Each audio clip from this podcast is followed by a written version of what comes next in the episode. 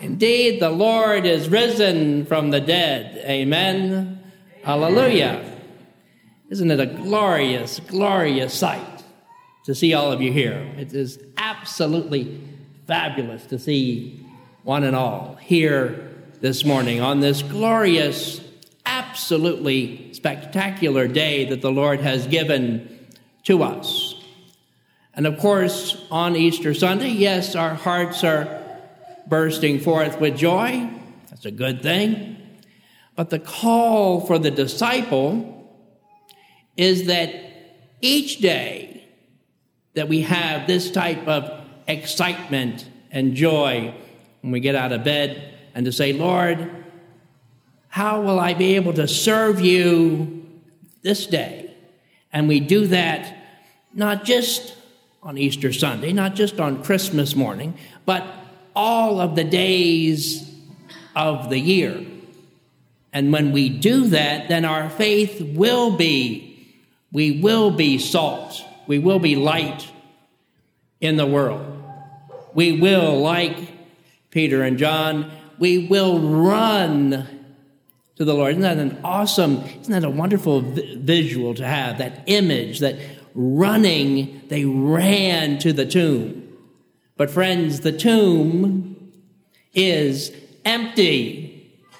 The tomb is empty. He is risen from the dead, and because of that, He provides us, each one of us, with everlasting life.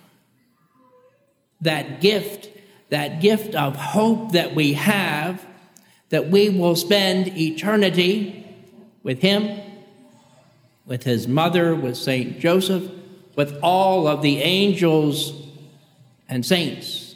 And we will spend it with each other. And when the Lord returns for his second visit, and we are all up in heaven, we will have our glorified bodies. But when we meet him, he will have the marks in his hands and in his side and in his feet. He will have those as a remembrance. Do we not? We need to always remember. We say that in the Mass. Do this in memory of me.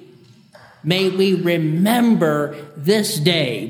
may we remember that in the difficult times that lie ahead, and we've all had difficulties in our lives, I certainly have, but we need to remember that the Lord is always with us. He truly is Emmanuel. He loves us beyond comprehension. My prayer for each of us this day is that we would meditate upon that letter in St. Paul's letter to the Corinthians, the 13th chapter, that to have love, that if I'm just if I do not have love, I'm just a noisy gong or a clanging cymbal. We must have our hearts, our heart and the Lord's heart, hopefully beat as one. We have that, that heart synchronization with us, that we're listening, we're listening to what He's asking us to do. And we're childlike and we respond with His graces, we respond, we are obedient servants of the Lord. And when we obey, sometimes it's not easy to obey. But does that not give us a sense of freedom? And yes, on this glorious Easter Sunday, may we pray always to go deeper with the Lord. Again, I need to go deeper with Him.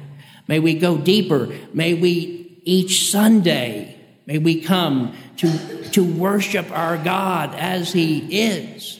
He is, He is alive. We serve a God who is alive. We serve a God who knows us by name. He knows us better than we know ourselves. And if He stopped thinking about us for one second, we would cease to exist. That's a God that loves us, that went to the cross, but through his cross and resurrection, He has set us free. My prayer for each of us is that we would always live in that freedom, freedom of the Holy Spirit.